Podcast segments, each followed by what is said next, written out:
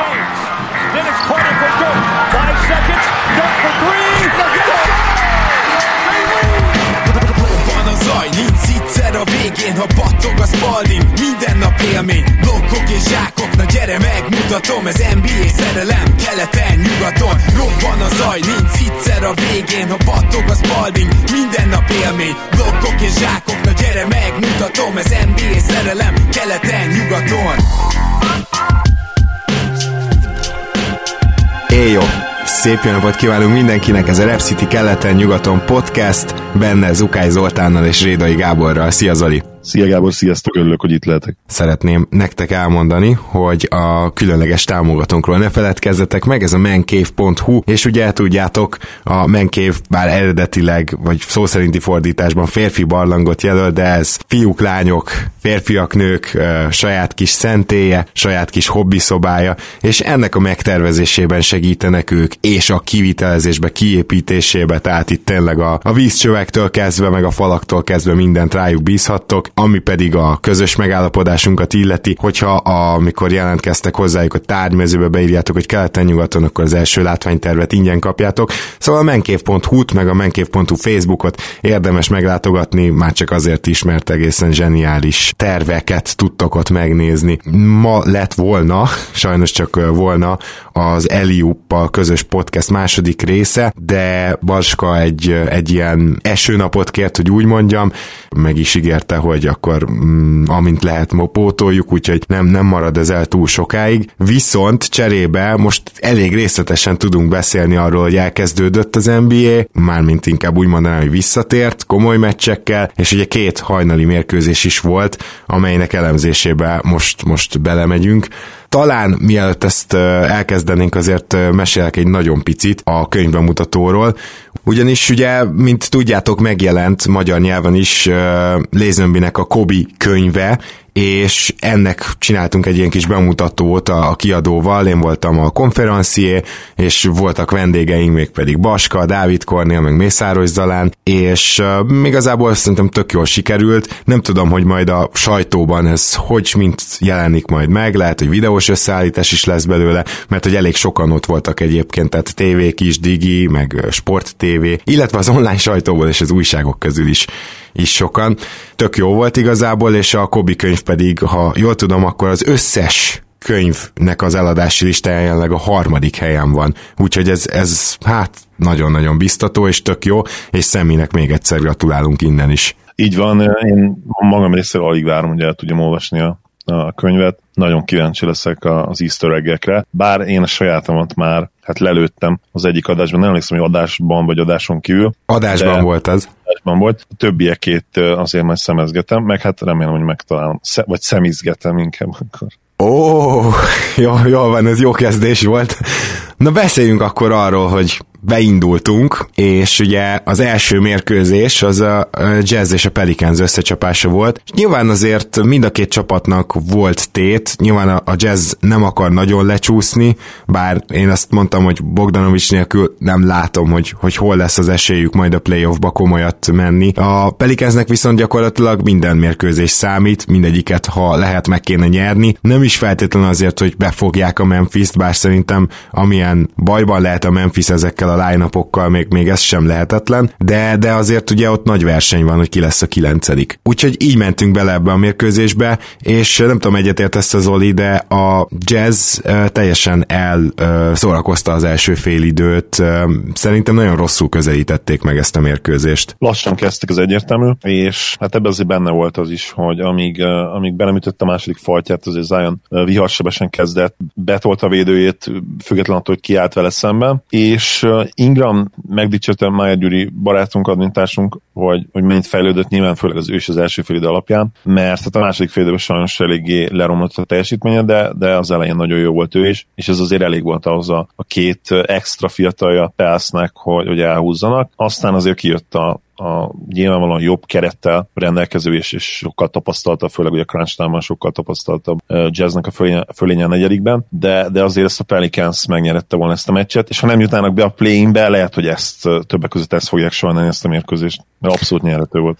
Én hát részben értek veled egyet. Az a helyzet, hogy amíg Zion pályán volt, addig masszívan jobb volt a jazz, és ez igaz volt az első és a második negyedre is. Nem véletlenül, hogy Zion hozta a legrosszabb plusz-minusz mutatót az összes pályára lépett játékos közül. Tehát akkor én kezdeném ezzel, hogy hogy ugye, ami engem zavart az első fél időben a jazzbe, hogy kicsit úgy játszottak, mint a Bogdanovics ott lett volna a pályán, törekedtek az ilyen félüles tripláknak a, a, az eldobására, csak ugye Boginak a mondjuk úgy, hogy a gravitációjával ez sokkal jobban működik. Egyrészt ő ezeket a félüleseket be tudja dobni, másrészt ő miatta sokkal üresebben tudnak maradni a társak. És ez azért sem vezetett eredményre, mert nem is nagyon estek be ezek a triplák, aztán Snyder nem várt egyébként sokáig, tehát a, a harmadik negyedtől kezdve teljesen megváltoztatták a felfogásukat, de akkor most belemennék ebbe a Zion történetbe is, hogy adott egy játékos, aki aki úgy játszik, hogy, hogy nagyon hatékony, kevés perc alatt is sok pontot dob,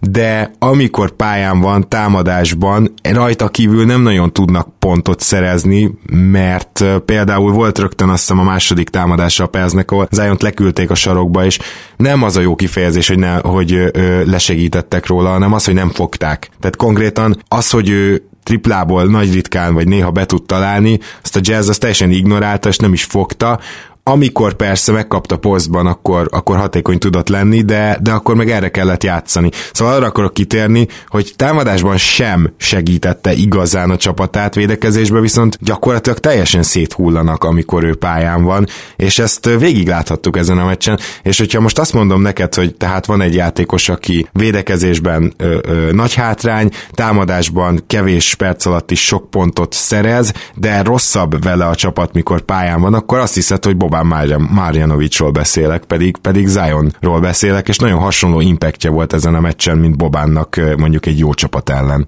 Bobánnak szerintem az advenstatja jók, úgyhogy szerintem nem jó példa, viszont abban abszolút igazad van, hogy, hogy ezen a meccsen nem ment Zionnal a játék, igen, valóban ott az elején 10, 10 pont környékén elhúzott a jazz, amikor ő még pályán volt, és amikor kiült, akkor csinálták meg ugye a felzárkózás, nyilván a spacing sokat javult Reddick beállásával, illetve később mellé, azt hiszem mellé jött be egyébként az elején Zion helyett. Még ha mellé nem is dobott egyébként sok pontot ezen a mérkőzésen, ettől függetlenül azért a spacingnek nyilvánvalóan nagyon jót tett. Persze.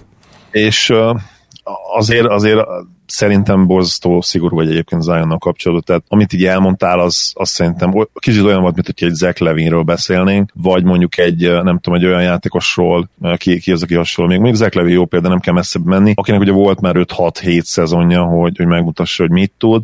Zion azért lejátszott mennyi 40 mérkőzést eddig, vagy 35-öt, szóval azért... Persze, tehát akkor hangsúlyoznám, hogy szigorúan erről a meccsről beszélek. Tehát, hogy ezen a meccsen teljesen ez volt tapasztalható, hogy amikor Zion pályán volt, az, az kifejezett problémát jelentett a Pelicansnek elől-hátul. Mellé egyébként konkrétan nulla pontot ért, úgyhogy nem sok jelző az valóban helytálló. Egyébként lehetsz egy kicsit, ez meg a másik véglet, amit mondasz, hogy csak erről a meccsről beszélsz, oké, okay, most csak erről a meccsről beszéltél, de nem muszáj feltétlenül csak erről a mérkőzésről beszélni. Az igazság, hogy Zion még egy nem túl nagy impact rendelkező játékos jelen pillanatban. Ez én azt gondolom, hogy azért erősen változni fog a jövőben. Nála szerintem a floor az egy ilyen nagyon erős all játékos, mondjuk egy ilyen Blake Griffin szint, én ezt mindenképpen kinézem belőle, mint minimum, tehát bizonyos szezonjaiban top 10-es játékos, és a ceiling az nyilvánvalóan magasabban kell, hogy legyen. Azt még nem nagyon látjuk, hogy hol lesz, de, de igen, hát jelen pillanatban nem teszi jobbá csapatát, ez, ez elég valószínű, és ezt valószínűleg fel is szorozhatjuk a, az alapszakasz hátralévő részére is. Mm, igen, igen, igen, lehet, hogy a, a kettő között lehet ezt jól megfogalmazni, de azért láttam már idén, tudod, ennél, hogy is mondjam, csak kevésbé ártóbb meccseit, és hihetetlen ezt mondani, amikor közben meg, mint 10 perc alatt 12 pontot szerez az ember így átlagban. Na jó, viszont akkor vissza az első fél időre. Tehát ugye a másik problémája a jazznek az volt, hogy hát Quinn Snydernek a, az alapoffenszében ugye a gyakorlatilag Mitchell az, aki, aki betör leginkább. Csak az volt a probléma, hogy Drew Holiday Hát én, én szerintem a leradírozta sem elég erős szó. Tehát, hogy leszette az NBA, izé, nem tudom, arckép az első fél időben. Nagyon durvá, hogy mit védekezett rajta. Hogy közelakatok, az egyik ok, amiért ezt, ezt meg lehet tenni, az az, hogy, hogy Royce O'Neal őt hagyják ott egy, teljesen egyértelműen a, a Persznek is ez volt a taktikája, és valószínűleg ez lesz a taktika a szezon átalévő részében is, hogyha ezzel a kezdően megy majd ki a jazz, O'Neill-t fogják ott hagyni az üres triplákra, aki hozzáteszem, hogy azért mutatta már azt, illetve voltak olyan időszakok, amikor, amikor bebizonyította, hogy ő azért, ő azért nem egy rossz tripla dobó, de mégis stabilan őt fogják, őt fogják ott hagyni majd, és, és a rájátszásban nagyon-nagyon fontos szerepe lesz, hogy be tudja majd dobni ezeket a triplákat, vagy nem. Mm, igen, ezzel egyetértek, mert ugye ő azért inkább ilyen két-három triplából szokta hozni azt a 38%-át, és uh, már mint kísérletből, tehát hogy azért nyilván meg akarják nézni a csapatok, hogyha hatot Igen, dob rá. Hát, hát and cold shooter tipikusan, tehát neki vannak ilyen 30 meg 25%-os hónapja is. Igen, és ugye hát igazából magával a jazzzel is ez volt, hogy eléggé nem mentek be a triplák. Én úgy gondolom, hogy Haliday abszolút egy az egyben megfogta egyébként Mitchell, tehát oda még nem nagyon kellett lesegíteni, de az kétségtelen, hogy mondjuk O'Neillról sokkal könnyebben besegítenek, mint bárki másról. Na de szóval nem volt igazán betörése a jazznek, és akkor most gondolkozzunk el a két csapaton, ugye az egyiknek a homlokára van írva, hogy gyertek csak a festékbe, gyertek, mert hogy ugye Gober vár titeket, a másiknak meg a homlokára van írva, hogy nehogy begyertek, nehogy begyertek, mert senki nem vár titeket. És ennek ellenére az első teljes fordított trend volt az első félidőben, a jazz az nem próbálkozott betörésekkel, csak Mitchell, aki az NBA egyik legjobb védőjével állt szembe, és meg se tudott gyakorlatilag mozdulni, miközben a Pelicans, főleg Ingram révén, de a lerohanásaik révén is, tehát a, a jazz kimaradt triplái után nagyon jól tudtak rohanni, egy rakatpontot szerzett a festékben. És csoda, csoda, hogy csak ennyi volt a különbség. Igazából Zion kétszer-három perce jelentette az egyik ilyen faktort, ami miatt meccsbe tudott valamennyire maradni a jazz, mert tényleg nagyon rosszul néztek ki, a másik pedig, hogy Conley és Clarkson azért meg tudta bontani az ellenfél védelmét többször is, és akkor erre jött a második fél idő, ahol Snyder kiadta a parancsot gyakorlatilag, hogy így oké, okay, mindenki támadja a gyűrűt. Royce kezdve, Ingleson át, szinte alig dobtak triplát, gyakorlatilag folyamatosan a gyűrűt támadták, és már a harmadik negyedbe is szerintem lehetett látni, nem tudom, hogy vagy vele Zoli. Igen, Reddick bedobott pár bravúros, bravúros kosarat, hogy gyakorlatilag teljesen megfordult a meccs. Igen, amiben a jazz fölé tudott nőni a Pelicansznek a második fél időben az a, az a büntető kiharcolása volt. Mitchellnek valóban nem feltétlenül ment a, a mérkőzés elején, tényleg jól fogta Holiday, viszont azt azért meg kell említeni, hogy volt nagy, néhány nagyon-nagyon szép behetetés a dobott csele hihetetlenül jólnak a srácnak, és hát nem rossz jump shooter, úgyhogy el is kell, el is kell ráugrani. Ebből a szempontból is kicsit dívédre hajaz nálam, bár ugye sokkal, ő sokkal inkább shooter, mint véd volt, e, és, e, és azért ezt persze mindig meg kell említeni, de, de nagyon jó dobott csele van, meg ugye hasonló fizikum, amiatt is, amiatt is eszembe jut sokszor dívéd róla. És e, ha ez nem lett volna elég, ugye, hogy, hogy Mitchell oda tudott állni a vonalra, Inglesnek is sikerült ez, Káninak is, és amikor Gobertet faltolták, akkor most bedobta a büntetőket, többek között a végén is ugye több nagyon fontos büntetőt. Na és akkor én is eljutnék ide a végére, mert hogy ugye Gentry nem nagyon tudott mit reagálni végig a második félidőben. Igazából amilyen nagyon extra volt az az, hogy Redik nem csak néha, néha ilyen köriszerű triplákat is dobott, azért az rá nem feltétlenül jellemző, hogy ilyen 10 méterről éppen, hogy egy pillanata van, és elereszti futtából és bedobja. Tehát azért ez, ez nem feltétlenül ilyen Redik-szerű tripla volt. Na mindegy, de hogy egyébként pedig kihasználta azt, hogy rá repülnek ki az emberek, és tényleg ment be, és egy kicsit irányított is, azt kell, hogy mondjam. Szóval ez ilyen meglepetés volt számomra Rediktől, és, és nagyon kellett a New Orleansnak, hogy meccsbe maradjon, és akkor csak feltenném a kérdést, hogy adott Holiday, aki egész meccsen barom jól fogta az ellenfélnek a legjobb ballhandlerét, fogalmazzunk így mondjuk Mitchell részéről. De az utolsó négy támadásban háromszor nem ő fogja, hanem Lonzóból. Hogy ezt meg tudod magyarázni nekem, hogy így Gentry mire gondolt? Mert mert, mert én nem találok rá semmilyen indokot, vagy lehet, hogy úgy voltak vele, hogy oké, okay, Mitchell erre a meccsre már készen van, és akkor most már inkább uh, Haliday-t átküldöm Ingramre, vagy akitől jobban félünk. Mert szóval itt az történt, hogy ami működik, azt uh, bontotta meg gyakorlatilag Gentry, és az utolsó támadás, amikor egymás után háromszor Mitchell eredményes volt Lonzóról, akkor már visszaküldte rá Haliday-t, akkor viszont Mitchell megoldotta, hogy egy passzal helyzetbe hozza Gobert, ugye, és abból jött a falt. De ez ilyen, megint ilyen teljesen dupla VTF döntés volt számomra. Én megmondom hogy nekem ez nem jött át feltétlenül a negyedik negyedben belefeledkeztem így a, inkább a meccsbe, amúgy is erre ugye hajlamos vagyok. Valószínűleg meccsap kérdés lehetett, ugye, amit mondtad, mondtál is, hogy, hogy úgy érezte Gentry, hogy, hogy máshol van szükség Halidére. Az igazság, hogy Lonzo nagyon-nagyon jó védő, és elég nagy wingspanje is van. Lehet, hogy úgy érezték, hogy hasonló teljesítményt tud nyújtani, mint, mint Holiday. Ők, ők fizikumon elég hasonlóak, bár nyilván azért Holiday is lényegesen tapasztaltabb. Meg Holiday azért gyorsabb. Tehát, hogy Lonzo szerintem még Holiday is jobb besegítővédő talán, és lehet, hogy nagyobb, nagyobb emberekre előbb raknám, de Holiday-nek a, az oldalazó sebessége, meg, meg lábsebessége az félelmetesen gyors. Nem, nem rossz. Szerintem nagyobb hasonló szinten lehetnek azért. Lonzo jó a fiatalabb Holiday, ugye most már 30 közelében, vagy talán 30 el is múlt. Utólag nyilván, ugye ez a armchair quarterbacking egy nappal, vagy fél nappal a meccs után könnyen mondjuk, hogy, hogy rossz döntés volt, de, de Lonzo azért nagyon-nagyon jó védő az ő saját jogán, és, és szerintem joggal bíztak benne. Tehát nyilván az ilyen meccsapok kellenek neki ahhoz, hogy még nagyobb legyen az önbizalma a védő oldalon, és ha fel tudod építeni hosszú távra, akkor ez úgy rendben van. Meglátjuk egyébként a Pelicans következő mérkőzéséből, hogy ők mennyire véresen komolyan akarják ezt a playoffot, mert én nem vagyok abban biztos egyébként, hogy a bubble csapatok azok tényleg vértizzadva fognak felmenni minden mérkőzésre. Nem feltétlenül, ez egy hülye hangozhat, de nem vagyok benne biztos, hogy feltétlenül küzdeni fog minden csapat azért, hogy a Lakers-szel játszasson az első kör körben. Ezzel azért nem értek egyet, mert a New Orleans esetében az, hogy ők playoffba jussanak, az ugye egy nagyon fontos lépés lenne mert fiatal csapat. De mondjuk, hogyha ezt a Portlandre mondod, mondjuk rosszul sikerül az első három meccsük, és akkor utána azt látjuk rajtuk, hogy kisé kedvetlenebbek, igen, igen, abban, abban lehet valami. Meg nyilván a Spurs. spurs nagyon sokan mondják, illetve szakértők is úgy gondolják, hogy ők gyakorlatilag mielőtt elkezdődne, már letankolták ezt az évet. Ó, hát nagyon... Popovics nem hallott a nyilatkozatát, nagyon vicces, elmondta, hogy ő innentől fiatalokat fejleszt. Ezért van itt a bubble-ben. Akkor meg is erősítették ezt gyakorlatilag gyakorlatilag.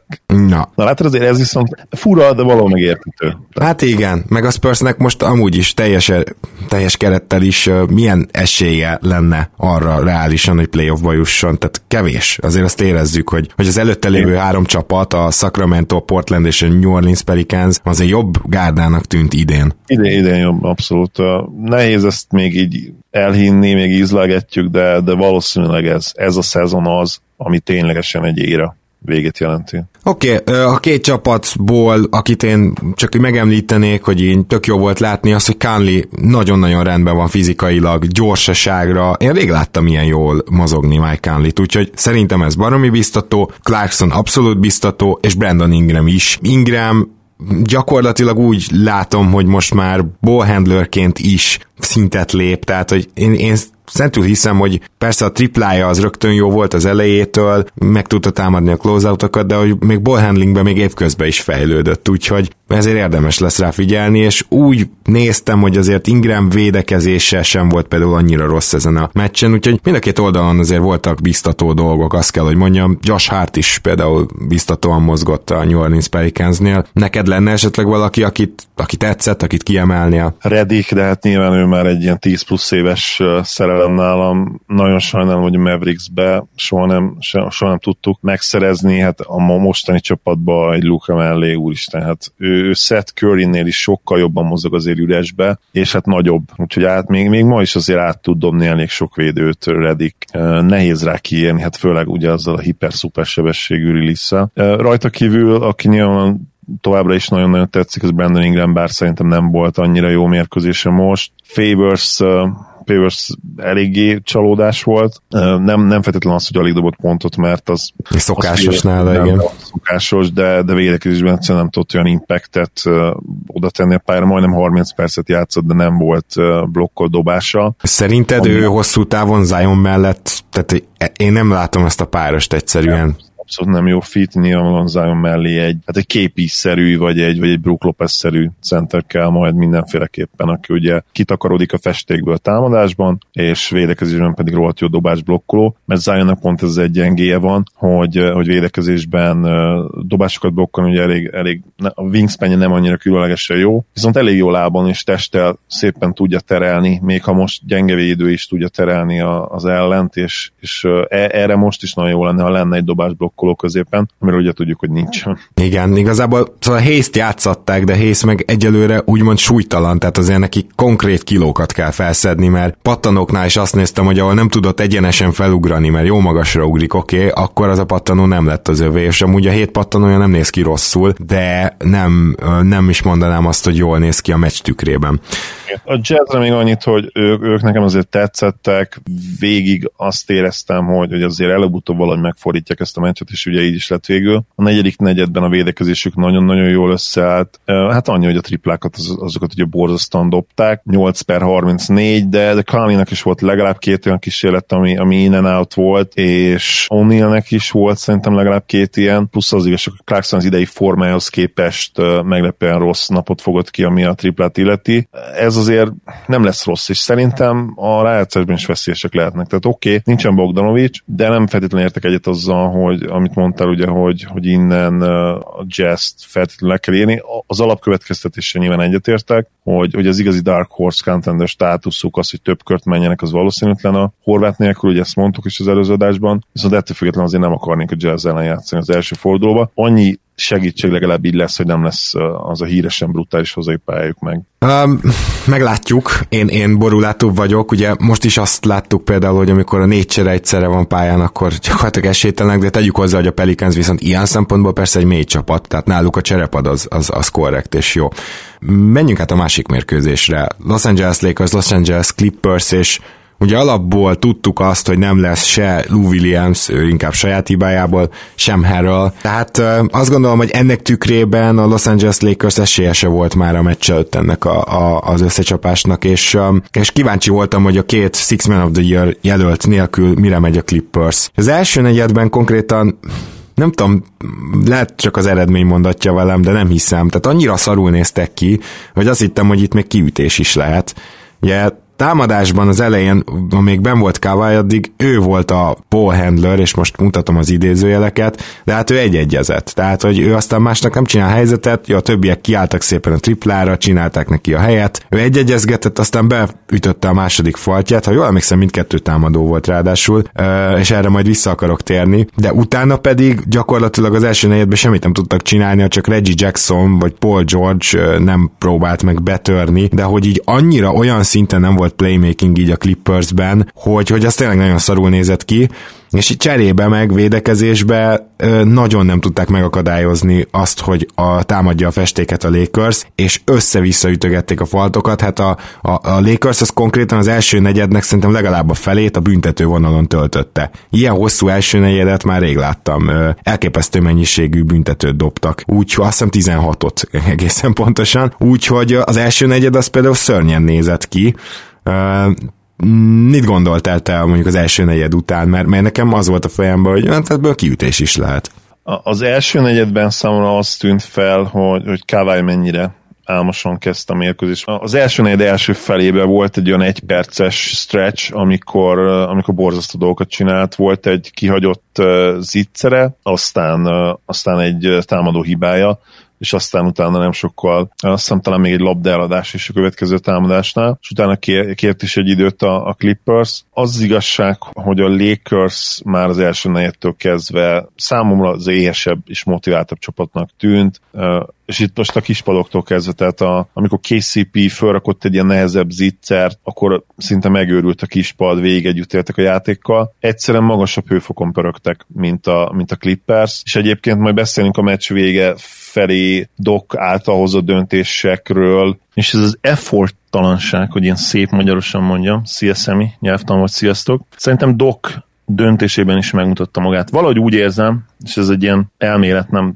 feltétlenül kell vele egyetértened, Gábor, illetve egyetértenetek nézőhallgatóink, hogy a Lakers egyértelműen és, és egyértelműen is sokkal több energiát investált abba, a, hogy mi vagyunk a legjobb csapat ebbe a mantrába. Ők egészében erre készülnek, ők még a Bucksnak, ugye amikor még nem volt korona, gyakorlatilag nem mondtak le az, a, a teljes alapszakasz elsőségről sem, és a Clippers meg végig úgy ott vele, hogy Doc e- ezt is mondta ez egyébként a szezon elejétől, hogy, hogy úgy érezzük, hogyha majd bemegyünk a play ba és, és összeér a csapat, a, nyilvánvalóan a két új sztárt úgy tudjuk beépíteni, akkor gyakorlatilag a legjobb csapat lehetünk, és végig ezt éreztem egyébként az egész alapszakaszban, és a Clippers, Clippers-en, és hát most is. És még a márciusi meccsükre is vissza kell majd utalnunk, hogyha erről beszélünk, mert egy konkrét edzői húzás miatt mondom ezt majd, és még a negyedik negyedről még nem beszéljünk először, még a második félidőről, meg majd talán a másik negyedről is egy kicsit. Igen, igen, igen.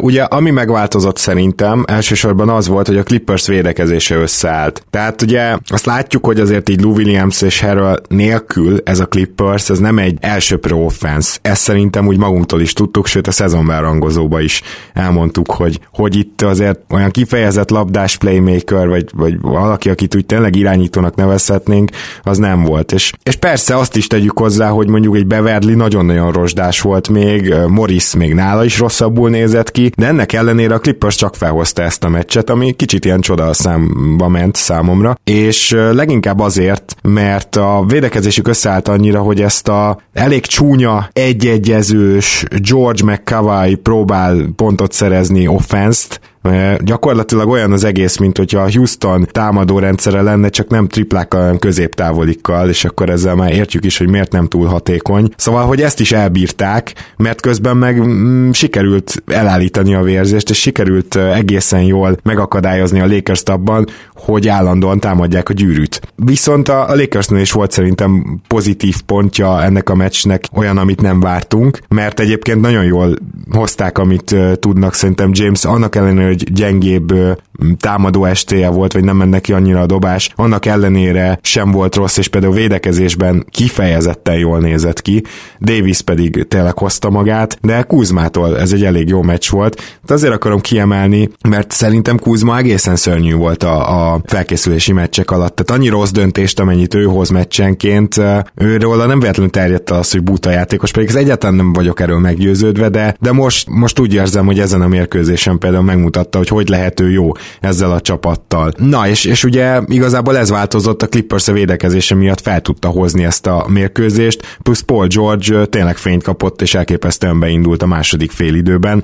Ez a meccs szerintem ezért lett egál. Nyilván máshogy alakulhatott volna, vagy máshogy nézhetett volna ki, akkor, hogyha van a két hatodik ember jelölt, és nyilván a Lakersnek is máshogy nézett volna ki támadásban, mert ők viszont mind a ketten rossz védők, tehát erről is, de főleg Lou Williams, ami azt jelenti, hogy valószínűleg a, a Lakers is jobban tudott volna támadni azok alatt a percek alatt, amíg ők pályán vannak. Úgyhogy ez egy ilyen érdekes oda-vissza történet. Minden esetre így jutottunk el a negyedik negyedig Paul George heroikus küzdelmével és a Clippers védekezésével. Így van, és hogyha már a második félidőt így beharangoztad, illetve hát már a negyedik negyedet is, tehát a meccs végét. Akiről még mindenképpen beszéljünk, az Dion Waiters, róla mindenképpen szeretnék majd egy, egy pár mondatot és a te véleményedet is meghallgatni, mert hát picit itt azért, nem is azt mondom, hogy meg kell lenni a, a teljes kalapunkat, de mondjuk így a karimáját már el kell kezdeni rákcsálni.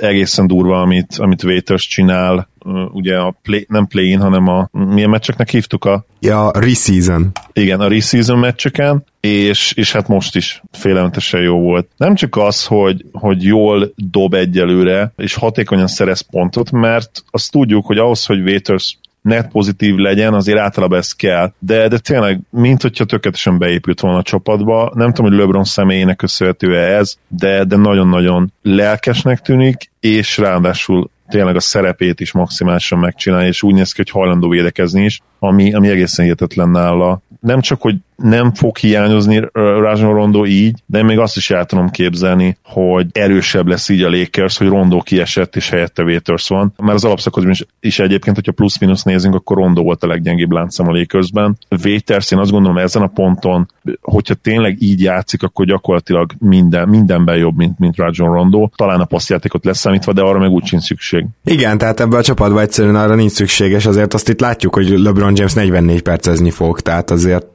a rájátszásban, amikor James nincsen pályán, akkor azt az ellenfelek ki fogják használni, mert akkor meg a Lakers kerül abba a helyzetbe, hogy nincsen értelmes ballhandlere. Na most azért a lakers sem akarom túl dicsérni, az első ö, negyedben ugyan nagyon jól jutottak el a vonalra, de nyilvánvaló, hogy amint, a, amint összeállt a Clippers védekezés, az nők is nagyon szenvedtek. És kicsit szenvedős kell meccs volt ez az egész, de azért az, hogy LeBront megdicsértem, az annak is szól, meg, meg Anthony Davis dicsérete is annak is szól, hogy, hogy egyetértek veled még a korábbi állításoddal, hogy, hogy ők tényleg nagyon oda akarták rakni magukat, és szerintem kicsit ezt a kihívást érezte meg Paul George is a második félidőben.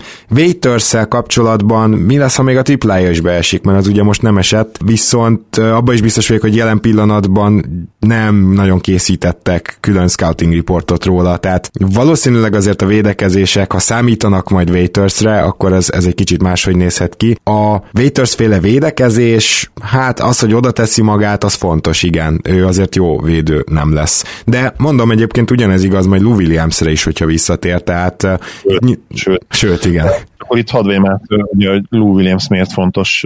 Még a márciusi meccsapra menjünk vissza. Olvastam pár cikket az idei Lakers-Clippers rivalizálásról, illetve az alapszakasz meccseik elemzését, még most az adás előtt, és volt márciusban egy meccs, amit hát Doc nyakába lehet varni elég erősen, mert ugye szinte a crunch time egész idejére, sőt talán az egész idejére fennhagyta Sweet Loot, LeBron pedig köszönte szépen, és gyakorlatilag Roma pick and roll őt. Azt a mérkőzést, hogyha nyilván nehéz meg lehet, hogy nem is nagyon fair egy faktorra ráhúzni egy meccsnek a kimenetelét, de ha megtehetjük, akkor valószínűleg ez volt az a faktor. És, és ezt a mai meccsel is azért meg lehet tenni. Tehát az, hogy, hogy majdnem 5 percre kiülteti Doc George-ot és Kawait is, amikor tudjuk azt, hogy mennyire fontos az, hogy egy sztárod, a mai ligában egy sztárod legyen fent mindig a, a, a parkettán, Hát meg ugye nem volt, nem volt alternatíva, tehát hogy így, hogy nem volt Lou Williams, így pláne gáz kiültetni őket, mert nem volt ott senki, talán Reggie Jackson egyedül, aki le tudta ütni a labdát. Így van, persze nem egyszerű helyzeten értem, ugye, ugye Harrell és, és Williams is out, e, hozzá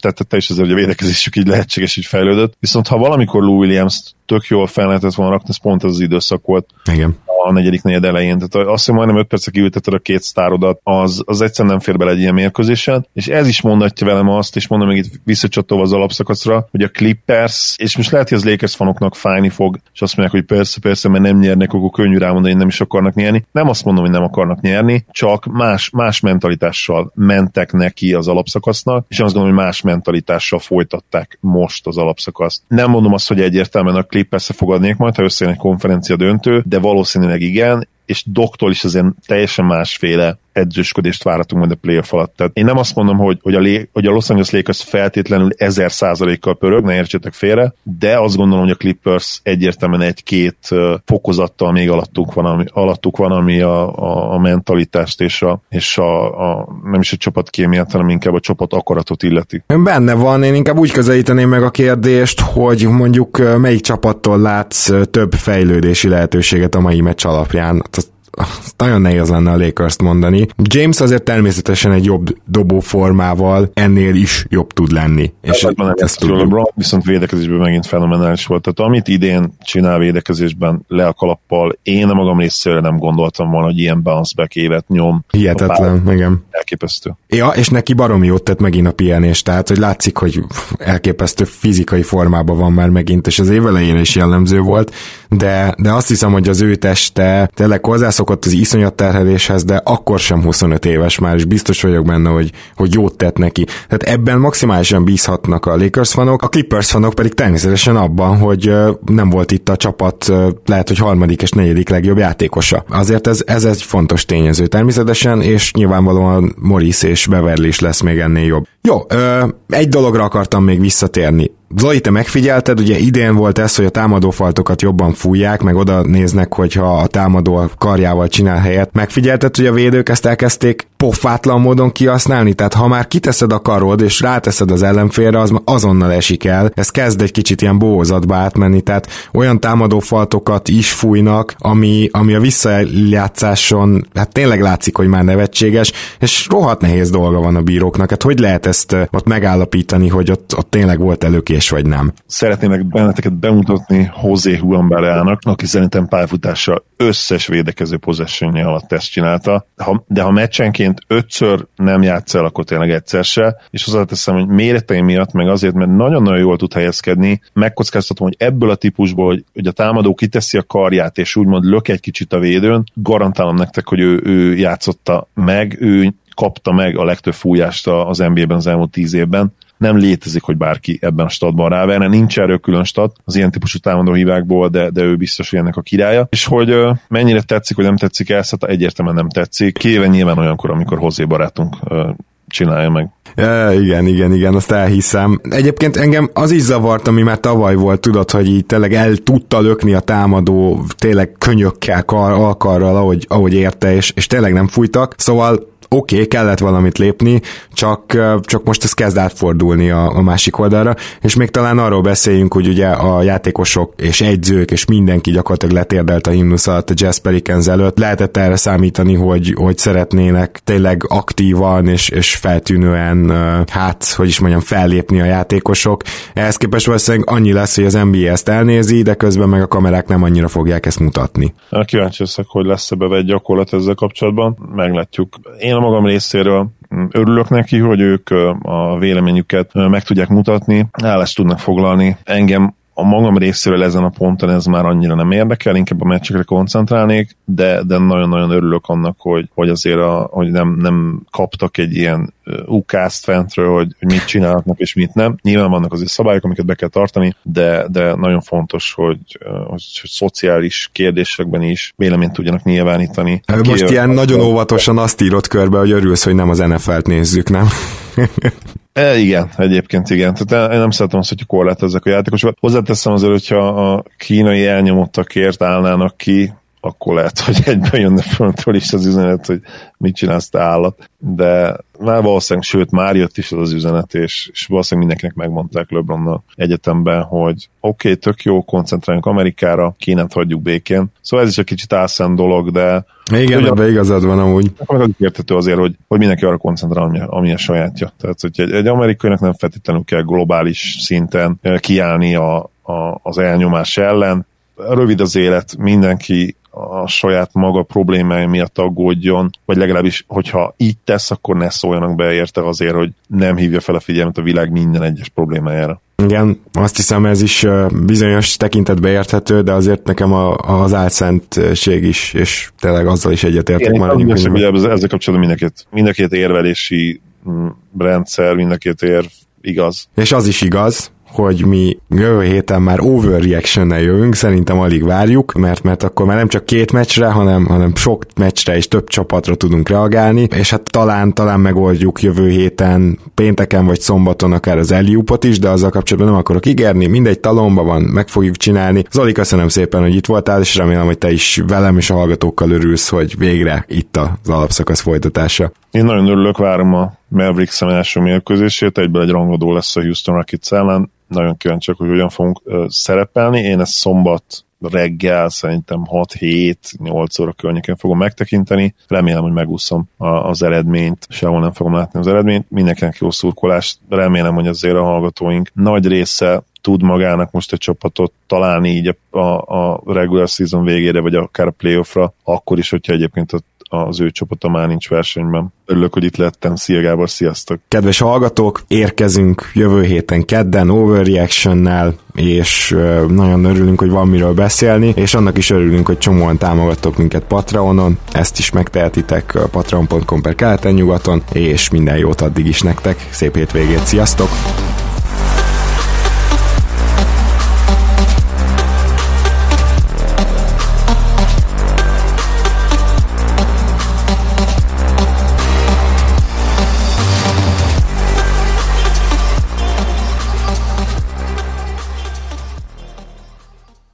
Ha más podcastekre is kíváncsi vagy, hallgassd meg a Béton műsor ajánlóját.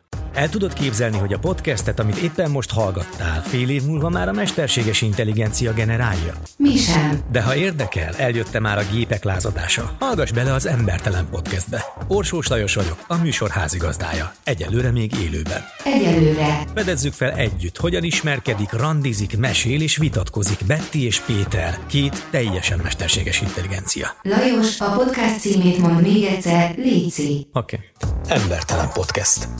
Ez a műsor a Béton közösség tagja.